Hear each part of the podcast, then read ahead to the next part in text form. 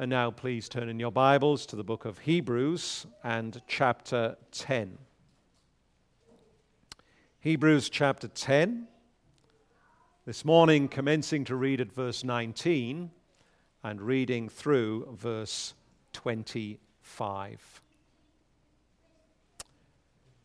Hebrews chapter 10 and commencing to read at verse 19 Again, please give your careful attention.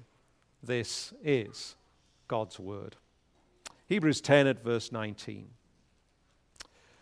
Therefore, brothers, since we have confidence to enter the holy places by the blood of Jesus, by the new and living way that He opened up for us through the curtain, that is, through his flesh.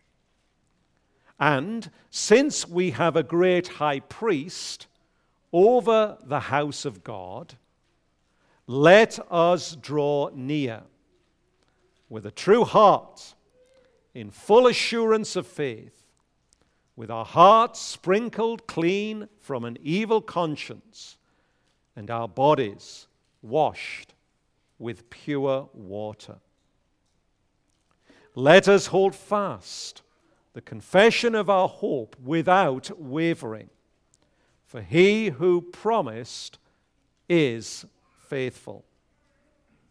And let us consider how to stir up one another to love and good works, not neglecting to meet together, as is the habit of some, but encouraging one another and all the more as you see the day drawing near.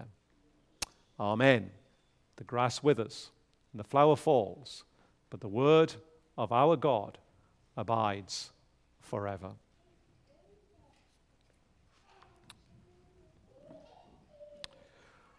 Why is so much of the Bible devoted to doctrine? That is, to statements regarding what we are to know and what we are to believe. It's an important question, isn't it? Why is so much of the Bible devoted to those things that we are to know, and therefore those things which we are to believe?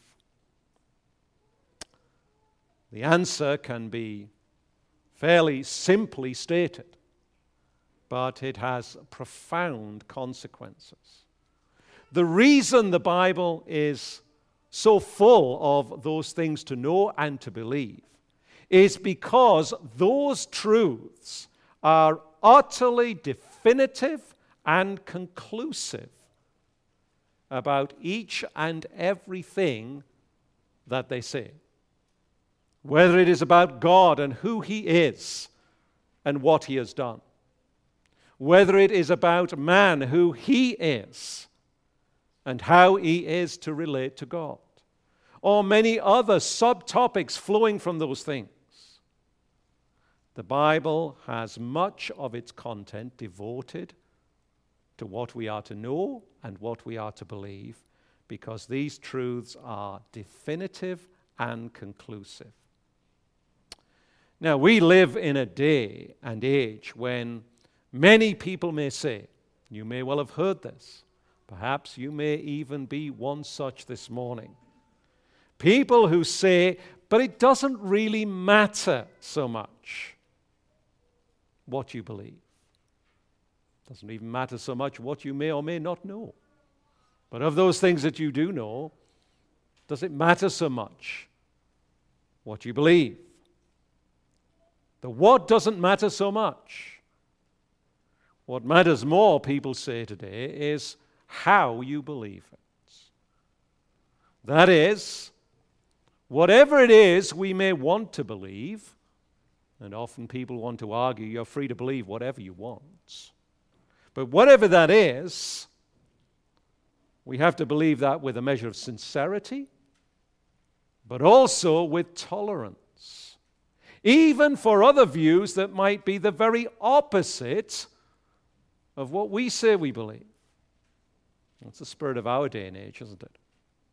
We're not so much interested in truth that is definitive and conclusive. We just have to be tolerant, even of those things that are the very opposite, as we might say, the very antithesis of what we profess to believe. Now, in total contrast to that spirit of our age, the human authors of the New Testament in particular, though it is true of the Old Testament as well, but as we're in the book of Hebrews, we're thinking about the New Testament and the book of Hebrews in particular. The authors of the New Testament and the author of the book of Hebrews in particular demands faithfulness to the truth God has revealed in particular to this truth that God revealed through this author, and indeed through the prophets in the Old Testament before them. Remember how Paul put it when he wrote to the Galatians. He says, for me to um, not quote him directly first, but to paraphrase him, he would say, I don't care who it is who says anything different to what has been revealed concerning Christ and his gospel. Remember that? Galatians 1, verse 8? He didn't write, I don't care, but he said something, in fact, even more strong than that. He says, if anybody preaches any other gospel than that which you heard, that which is revealed from God Himself through His Christ, through His apostles, what? Let him be accursed. Whether it be angel or any other man, it does not matter. That's why we could put it in that colloquial term of our day. I don't care who it is. I don't care who they think they are. There is something to be believed. And that, and only that, is the truth concerning Jesus Christ, the gospel of Jesus Christ. And so truth is of central importance. And here in particular, as we come to Hebrews chapter 10 again, it is definitive when it comes to salvation. And so the way that we then live as professing Christians, the way we live the Christian life, as we say, must be consistent with that truth that faith that we confess. A claim to a holy Christian life has no validity and indeed has no meaning when uncoupled from the truth, the doctrine of the Word of God. Do you think that's too strong to say that? Do you think it's controversial to say that? The Bible would not think not. There is no definition of what holiness is without the revealed truth of who God is. And so a claim to a holy Christian life has no validity or meaning uncoupled, disconnected from the doctrine, from the truths of the Word of God, the Bible. If you like it in real fancy words, but perhaps sometimes it's easier to remember it, summarized this way. Orthodoxy, right belief, leads to orthopraxy, right practice, right living. And that's the order in which they must come. Revealed truth, then true Christian piety, true Christian living. Orthodoxy, right belief, leads to orthopraxy, right living and practice. That's the conviction of the author of To the Hebrews here. He's devoted somewhat nine and a half chapters to the proclamation of doctrine, of truth regarding the person and work of Jesus Christ. And if you've been with us through this whole series, then you will know it has taken us a long time to go through it. It's not just a statement here and a statement there. Nine and a half chapters concerning doctrine, who Christ is and what he has done. And now, as he transitions from doctrine to what we call application, the so what, what is the Christian to do in the light of this truth that is revealed that he is to believe? He roots it in everything that has gone prior to it. He does not say, well, now we've done the doctrine piece, so you can forget all about that. You know, you can take your midterm on nine and a half chapters of the book of Hebrews, and if you get a passing grade, then you can just forget about all of that. And now we'll talk about the Christian life as if it was the second half of two unconnected parts of a class. No, he says, in the light of everything I have just said, and it would have taken a long time, of course, nine and a half chapters of saying it. On the basis of that, he now says, Therefore, brothers, everything that he's going to say by way of application is rooted in the doctrine, in the truth of what he has said. And so, as we come to these verses this morning, the author moves from doctrine to application, telling believers that what we believe must transfer into our life and actions. Now, you might not say that. You might say, well, that's not very profound. Isn't that obvious? Yes, it is. But it has to be said. Application, in the very meaning of the word, means applying something. Doesn't just exist in and of itself, it's the application of something to something. And that's what the author is about to do. He's to take this truth and then say, Christian, believer, you are to live in the light of this. It's to be in your life and in your actions, and by extension, we could say in our words, in our thoughts, in everything that we do. We're going to begin the exposition, therefore, of this section with three things this morning. Lord willing, we will finish this up uh, when I return.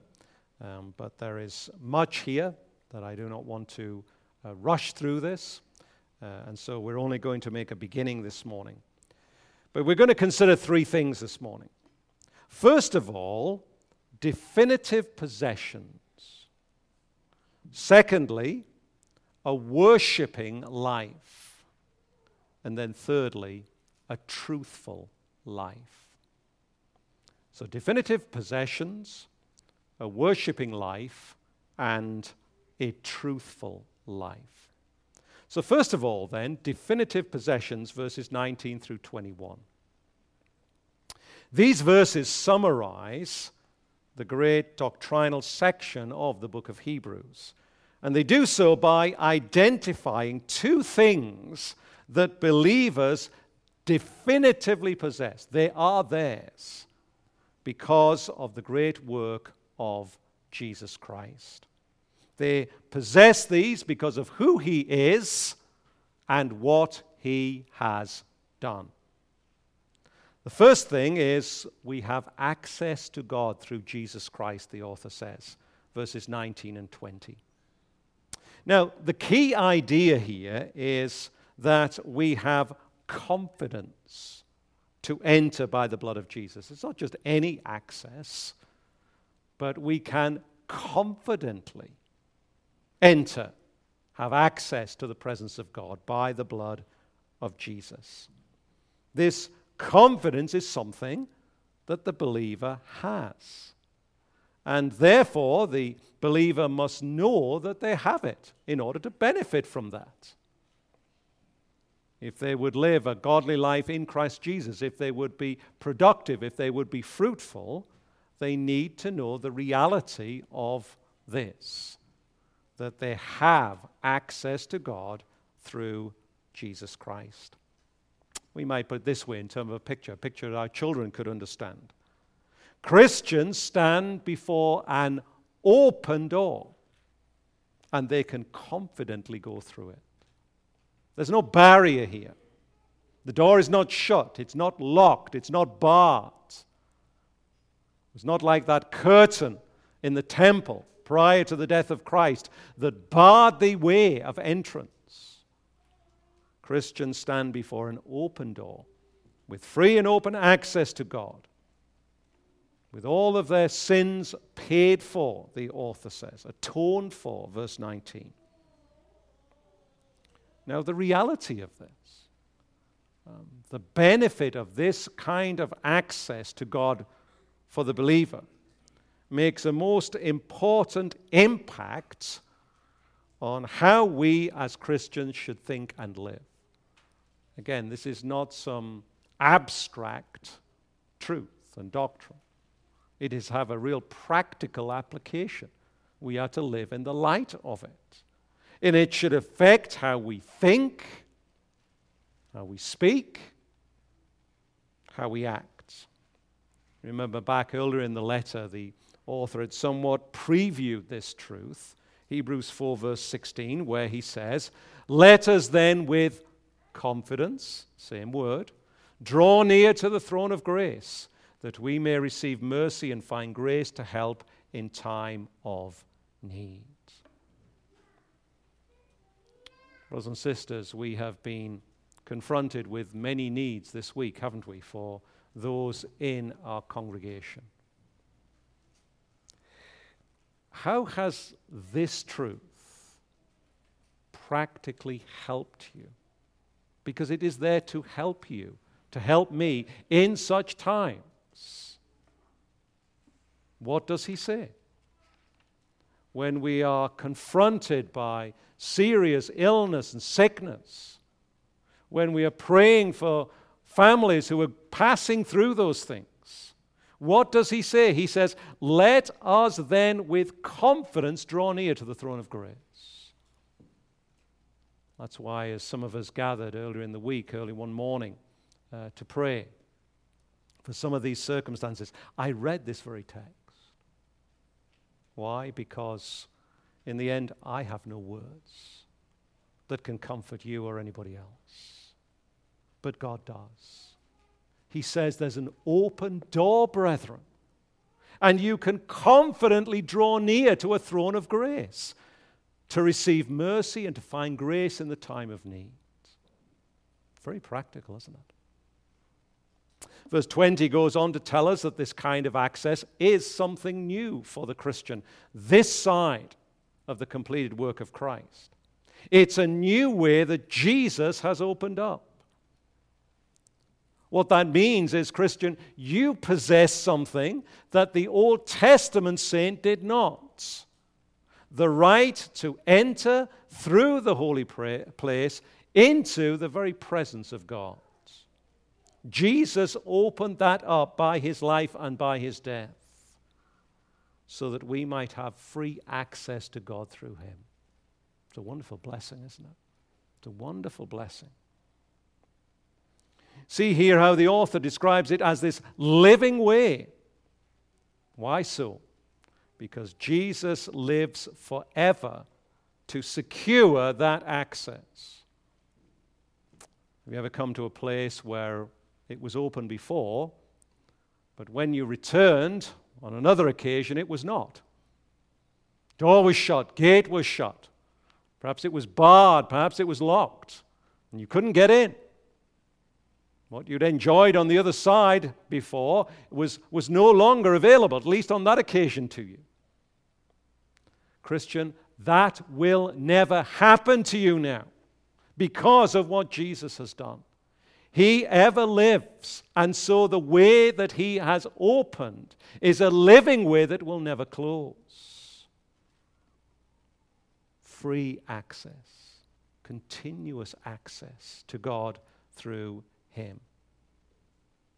He himself, in that sense, is that veil through which we are invited to pass. It was not a physical curtain, as was the picture of the curtain in the temple. It was the very body of Christ himself that was rent so that we might have access, draw near to God by his life and death. Of course, that's a very picture, isn't it, that we've been seeing again and again in the book of Hebrews. Christ's work as priest and as sacrifice has brought about this new and living way, way that did not exist like this before. But it will exist forever now for the believer, for he reigns eternally as our great high priest. So, first of all, we have this access. Secondly, as our definitive possession, we have Christ Himself. We have a great high priest over the house of God, verse 21. The one who opened and secured the way for us into God's presence is there Himself for us. He's there as our priest. He represents us, He pleads for us with a petition that is always effectual. He pleads effectually for our acceptance on the basis of what He has done. He secures that for us so it can never be lost. On the basis of that, the Father and the Son send the Spirit of God so that He might dwell in our hearts, so that we too then are fitted and empowered to be worshippers of the one true and living God and to be that kingdom, nation of priests before His throne. Because our high priest is there we can know that we belong there too as we are united to Him by faith. And hence we can approach with confidence. So, two definitive things we have access, and we have this great high priest over the house of God.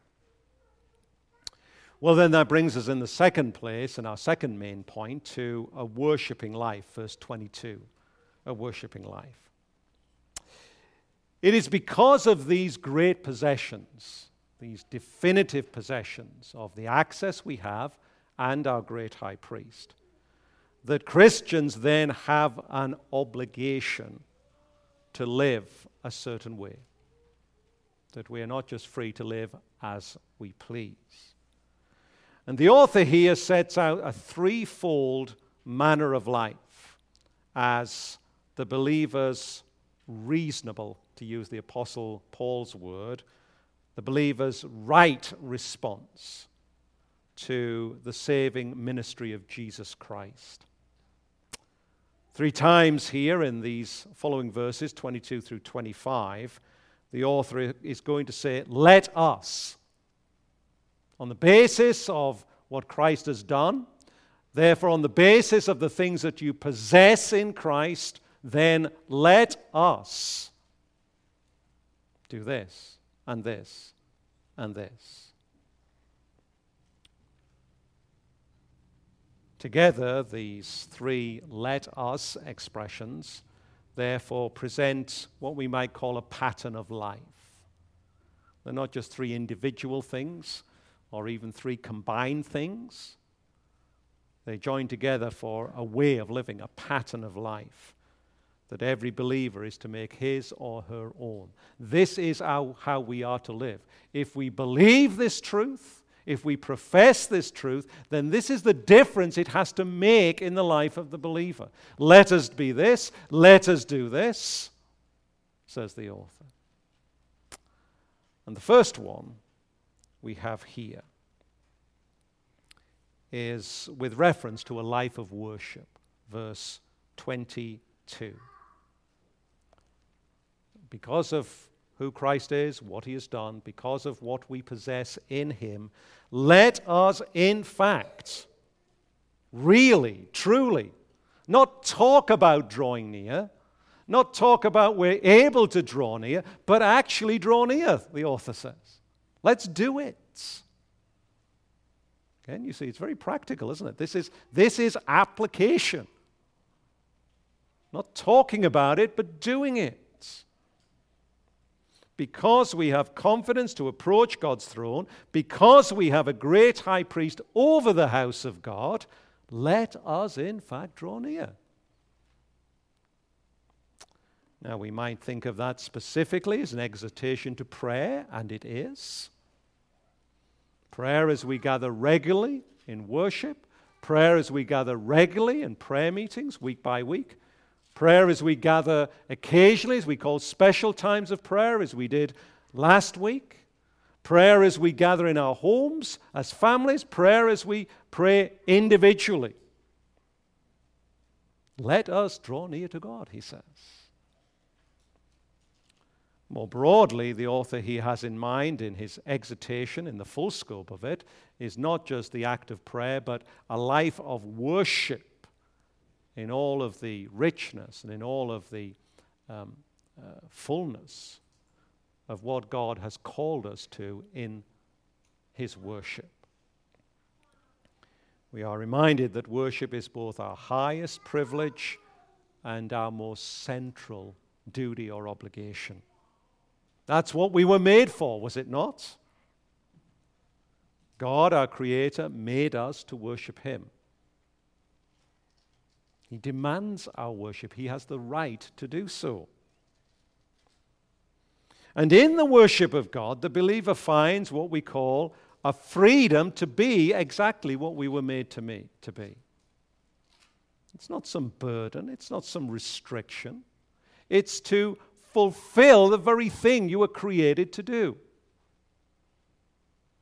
Again, let's try and maybe illustrate with that with something that may be more familiar to us. Think about those who are gifted musically. Um, they play so wonderfully, don't they, on a variety of instruments.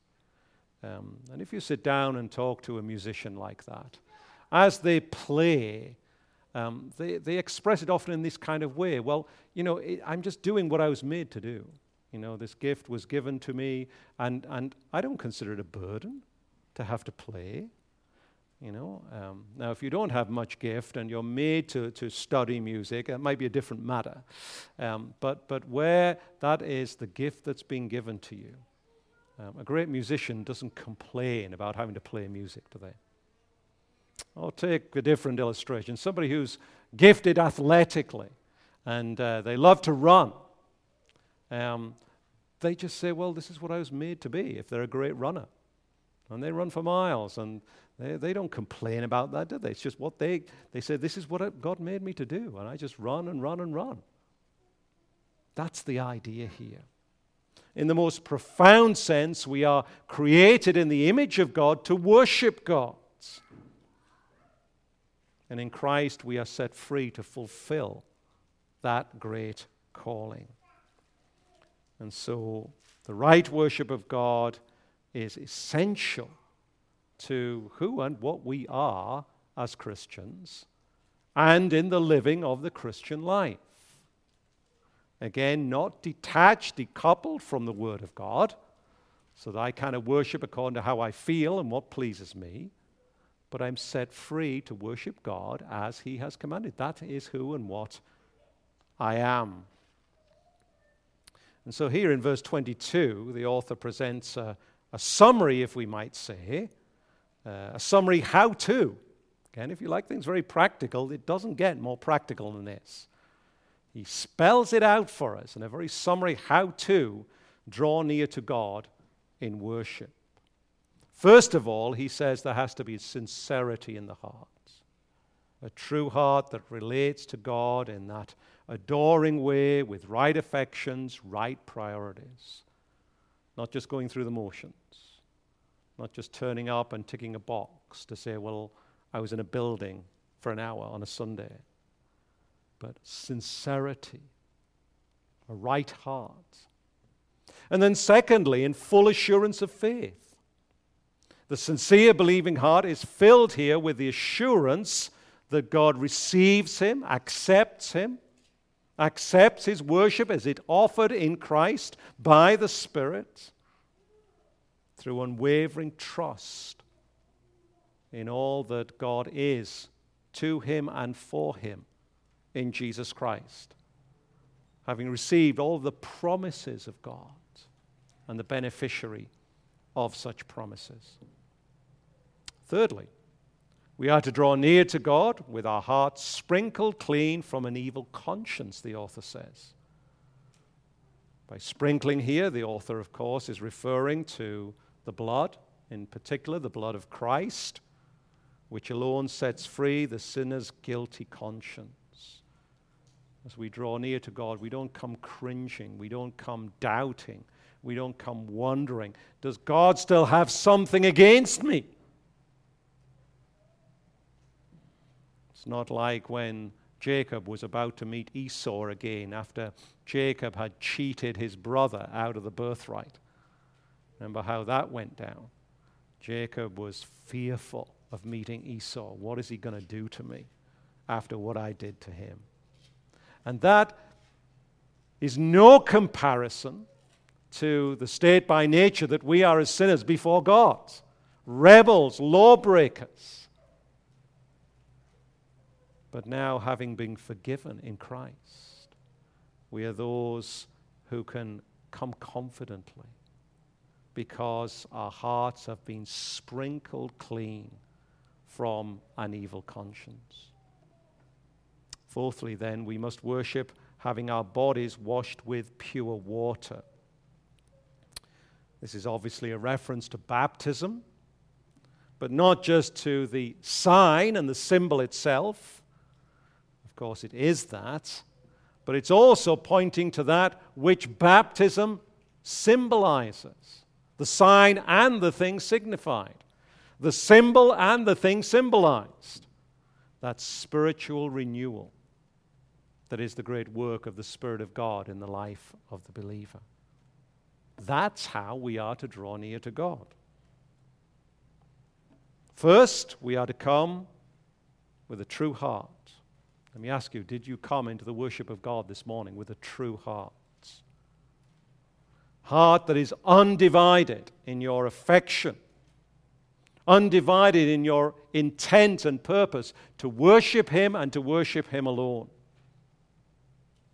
God alone is worthy. You alone are worthy, O Lord, was the great anthem of heaven in the book of Revelation. And we must come to worship Him we're not here to get something first and foremost for ourselves. It's not so we go out and feel great. We come to give worship to God. Thou art worthy, to use the old language of 1611. And then, secondly, we must come with assurance and confidence of acceptance that comes from genuine faith in His saving work. Thirdly, we must be able to deal with our sins. We don't come wondering, have they been forgiven? Have they not? We don't come with continued guilt of conscience. Is the work of Christ sufficient to turn aside the wrath of God? Rather, we come with the confidence of the completed work of Christ. And that's why, as we order what we call the order of service, the liturgy, it is ordered in the way that it is to address these things. We read the law of God's word so that it reminds us that in our natural state we are guilty. And therefore, we confess our sins. That's why we have a time within our prayer for confession of sin.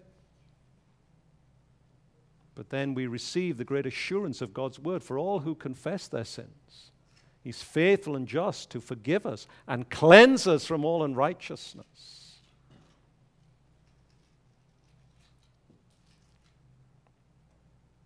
That's why we are to hear God's word of pardon as we have confessed our sins.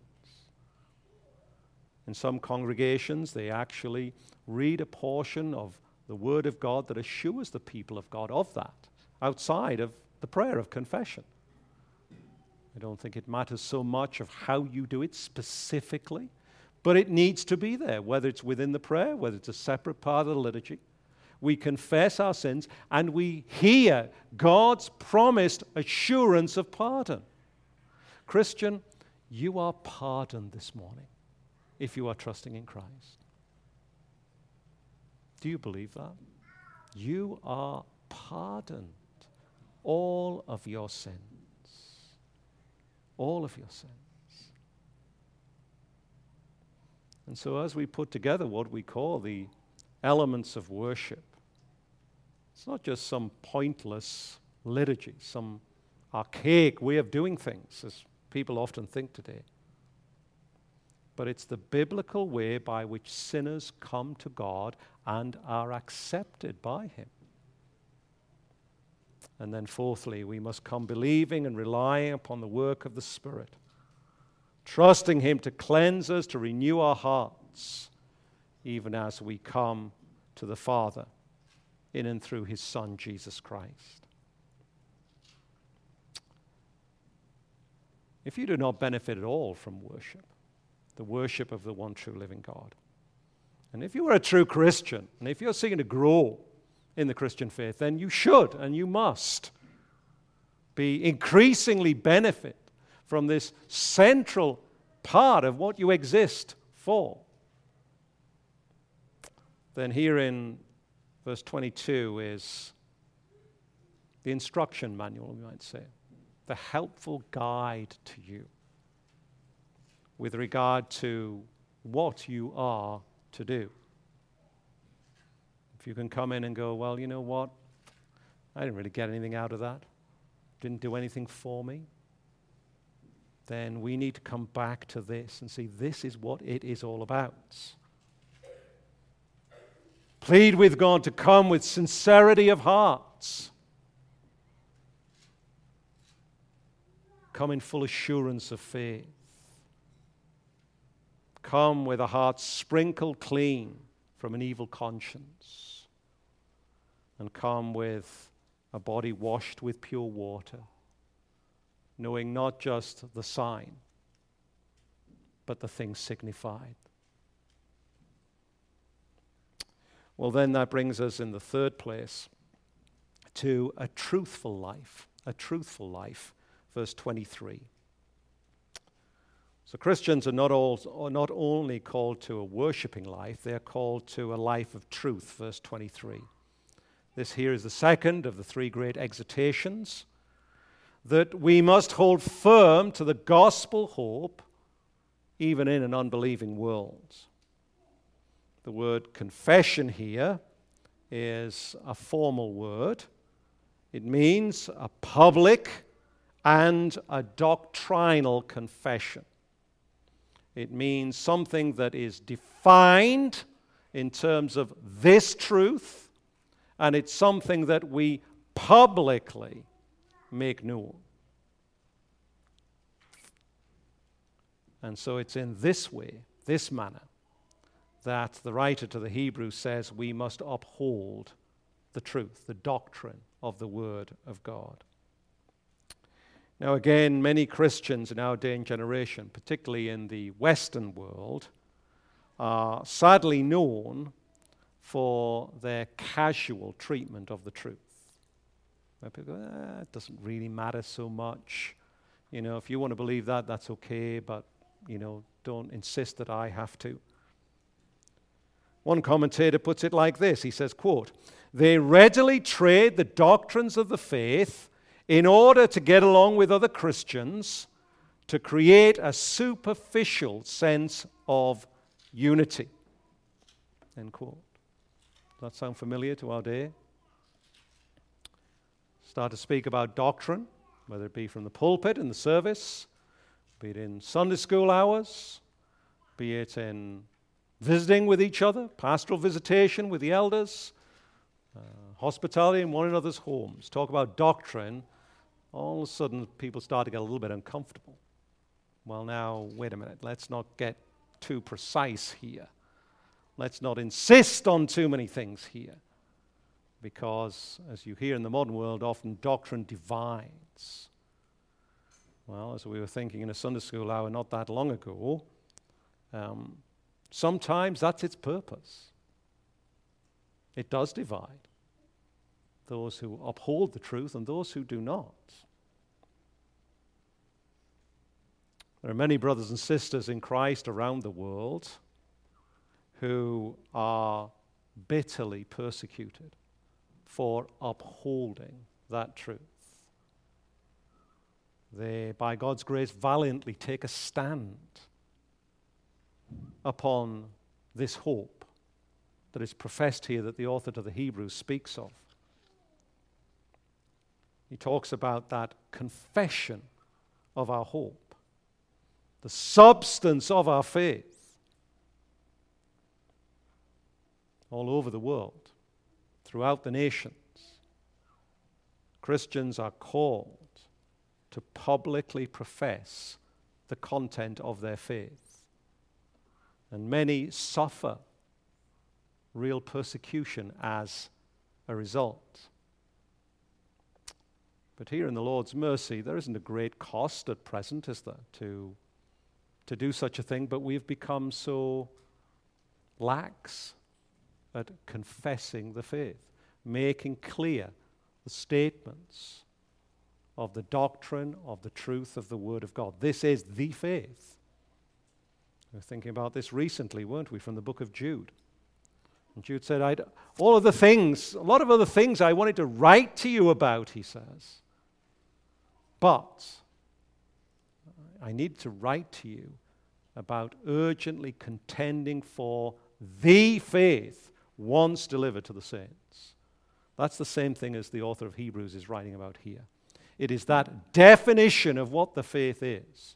It is those statements of the truth of the Word of God that we are to confess, both as the church of the Lord Jesus Christ and as individual believers. The church, of course, is not just surrounded geographically um, with brothers and sisters all over the globe of those who profess this truth. Of course, the church has confessed this historically down through the centuries.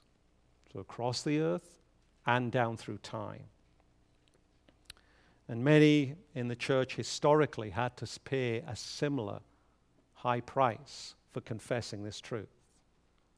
In the early church, Christians were tortured to death sometimes for refusing to compromise this body of truth.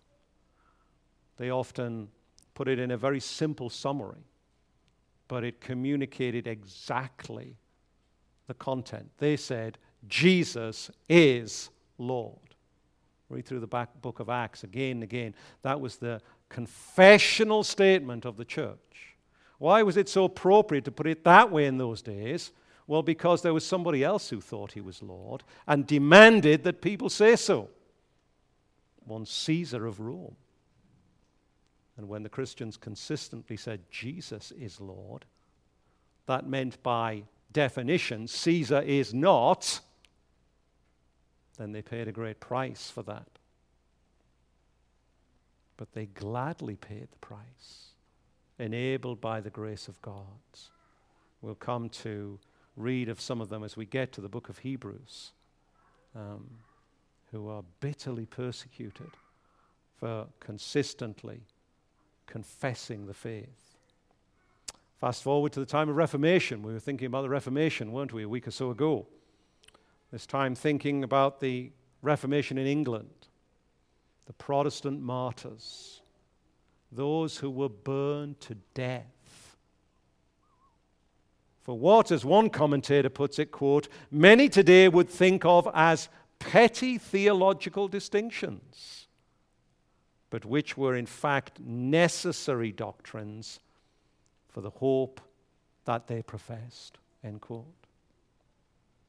Do we often think about that? Brothers and sisters in times past have died to confess the truth, of which at times we go, eh, maybe it's not that really important. When we turn to the book of the Revelation, Revelation 12, verse 11, it shows such faithful believers in glory above. And what does the angel say of them? They have conquered by the blood of the Lamb and by the word of their testimony. For they loved not their lives even unto death.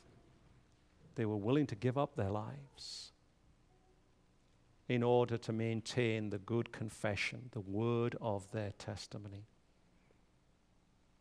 And so, as we think about this issue of unswerving devotion to Christ and his gospel, we see it's a matter of special importance to the author to the Hebrews.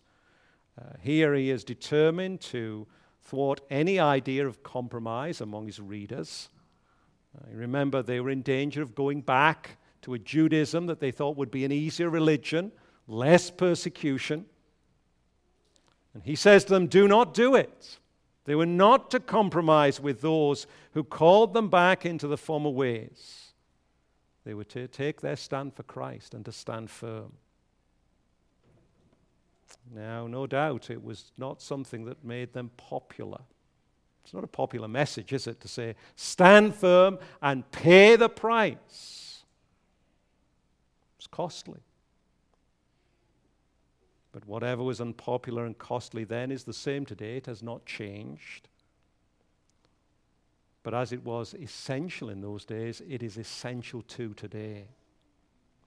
The author says it again and again and again. Hebrews 3, verse 6. He says, speaking of Christ's house, if indeed we hold fast our confidence and our boasting in our hope. Hebrews 3:14 he says we share in Christ if indeed we hold our original confidence firm to the end. Hebrews 4, verse 14, he then added, Since then we have a great high priest who has passed through the heavens, Jesus, the Son of God, let us hold fast, he says, our confession. Do you think standing for the truth was important to the author of Hebrews? Yes, it was. And so our confession must not waver. What motivation do we have? What did they have? He assures them we have every reason to do it. Verse 23 concludes But he who promised is faithful. That's why we had to do it. God is faithful to his promise, even at the great human cost of our very lives. What God has promised, He is good for, even as we see and so early in Revelation 12 11. And yet, in spite of that, brothers and sisters, we're often tempted to not stand firm, not stand fast. We're tempted to somehow separate our theology from our Christian life and think that we can do that and there will not be any issue separate theological conviction from Christian living. We might think about it in this way, as one commentator puts it. He says, quote, What other generations of Christians willingly died for, we often consider needless points of doctrine, end quote. Again, it's a symptom of our day that theology for many does not seem to matter so much. As long as we can make some claim to some individual piety. That same commentator, thinking about that kind of argument and assertion, says, quote, But that is a false and dangerous position, and one that leads us away from God and ultimately back to the world. End quote we unmoor, untether ourselves from the truth of who God is and what He has done, then whatever claim we might make to spirituality and piety, He says, is false and dangerous and ultimately will lead us away from God and back to the world. It was the great author Francis Schaeffer who said this As a man thinks, so he is. He went on to say the inner thought world determines the outward action, end quote. See, what we believe, what we profess, determines what we do. And so, as we close this morning, nothing is more important than what we believe. Nothing so shapes the way that we live as Christians than that which we believe.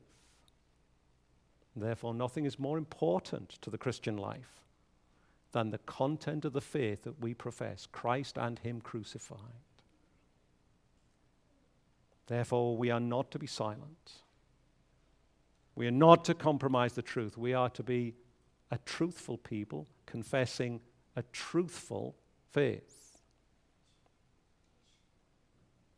We'd hold unswervingly, unhesitatingly to the gospel, to the promises that are ours in Jesus Christ that give us that hope that we profess.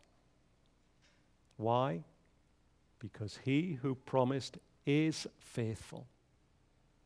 And so we, as a result, by his grace, seek to be faithful to him. Amen. May God so help us. Let's pray. Our Father in heaven, we ask that you would help us as we come to this part of the book of Hebrews where we think in very specific and uh, in intensive ways about the application of the truth.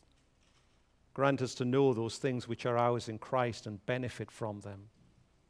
Grant us to know our great calling to be a worshiping people and grant us to confess the truth even as it is in Jesus, and so be a people of the truth. Lord, we need your help. In days, O oh Lord, when siren voices call us this way and that, when there are various contending uh, opinions and philosophies of men, grant us, O oh Lord, to stand fast and to contend for the faith once delivered to the saints. Hear as we pray for Christ's sake. Amen.